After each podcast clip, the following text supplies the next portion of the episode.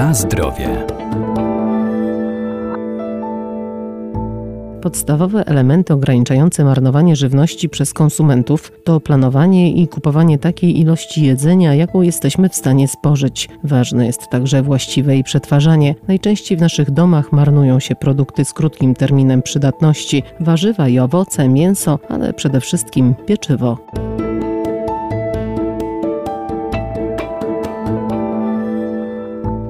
Właściwe przechowywanie produktów spożywczych w domu to podstawa dla zapewnienia bezpieczeństwa żywnościowego jego mieszkańcom, a także sposób na niemarnowanie żywności. Bardzo gorący temat w ostatnich kilku latach, e, temat marnowania żywności, który wiąże się, czy zaczyna się, można powiedzieć, już od e, pola, na którym uprawiamy i wraz z postępem, wraz z trwaniem tego łańcucha dostaw, e, aż do konsumenta, do naszych domów dociera właśnie ten problem. Doktor inżynier Anna Wirkijowska, Wydział Nauk Nauk o Żywności i Biotechnologii Uniwersytetu Przyrodniczego w Lublinie. W łańcuchu dostaw marnowanie żywności występuje na każdym etapie, zarówno u producentów żywności, jak i w naszych domach. Niestety, w naszych domach marnuje się znacznie więcej niż na etapie produkcji.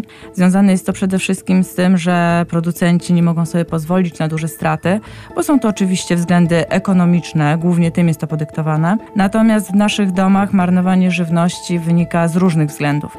Czy to ze względu na to, że niewłaściwie planujemy zakupy, ulegamy pokusie promocji, kup dwa, zapłać za jeden lub dwa plus y, jeden gratis lub drugi będzie tańszy. Często nie zwracamy uwagi na termin przydatności do spożycia, nie kalkulujemy, czy jesteśmy w stanie ten produkt y, spożyć, jeżeli go kupimy chociażby w dwóch y, egzemplarzach, a nie w jednym. I często okazuje się, że gdy chcemy go spożyć, to on jest już po terminie, więc wyrzucamy taką żywność. Niestety, jeżeli chodzi o żywność, najwięcej wyrzucamy, czy najwięcej marnuje się pieczywa i wyrobów piekarniczych, ponieważ jest to żywność, którą spożywamy jako produkty świeże.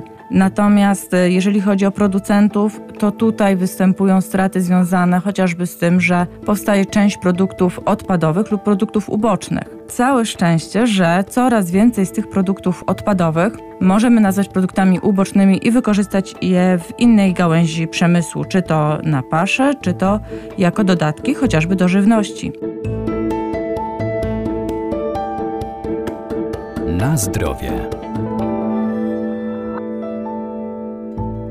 Do przygotowywania posiłków możemy wykorzystywać także produkty spożywcze, które traktowane są zwykle jako uboczne i trafiają do kosza. Zgodnie z trendem Zero Waste, który zaczyna się rozprzestrzeniać, czy zaczął się rozprzestrzeniać już w wielu dziedzinach naszego życia, również e, w żywności, to takie produkty powstałe całkiem przypadkowo, na przykład podczas wytłaczania oleju czy tłoczenia soku z owoców. Produkt uboczny, który powstaje, czyli te wytłoki, możemy super zagospodarować jak jako komponent do różnego rodzaju produktów żywnościowych. Do tej pory były wykorzystywane one głównie na paszę lub były produktem odpadowym i trafiały wraz z odpadami na wysypisko. Teraz możemy je przekształcić i wykorzystać w żywności. Okazało się, że jest to źródło nie tylko wartościowego białka, błonnika pokarmowego, ale licznych substancji biologicznie aktywnych. Na przykład y, wytłoki powstałe w wyniku tłoczenia na zimno oleju z siemienia lnianego,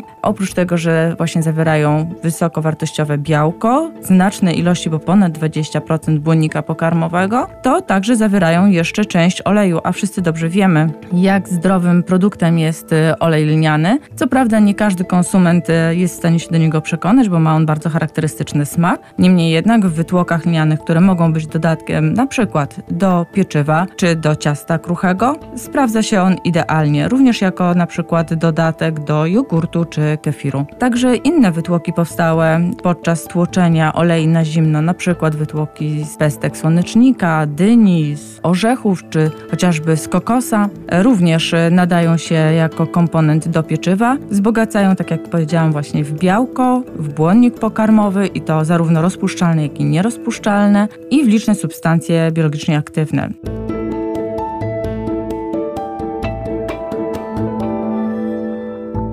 Warto też pamiętać, że nawet najdroższa i najlepsza jakościowo żywność nie będzie trwała, jeżeli nie zapewnimy jej właściwych warunków przechowywania. To m.in. odpowiednie opakowania, zalecana temperatura oraz miejsce.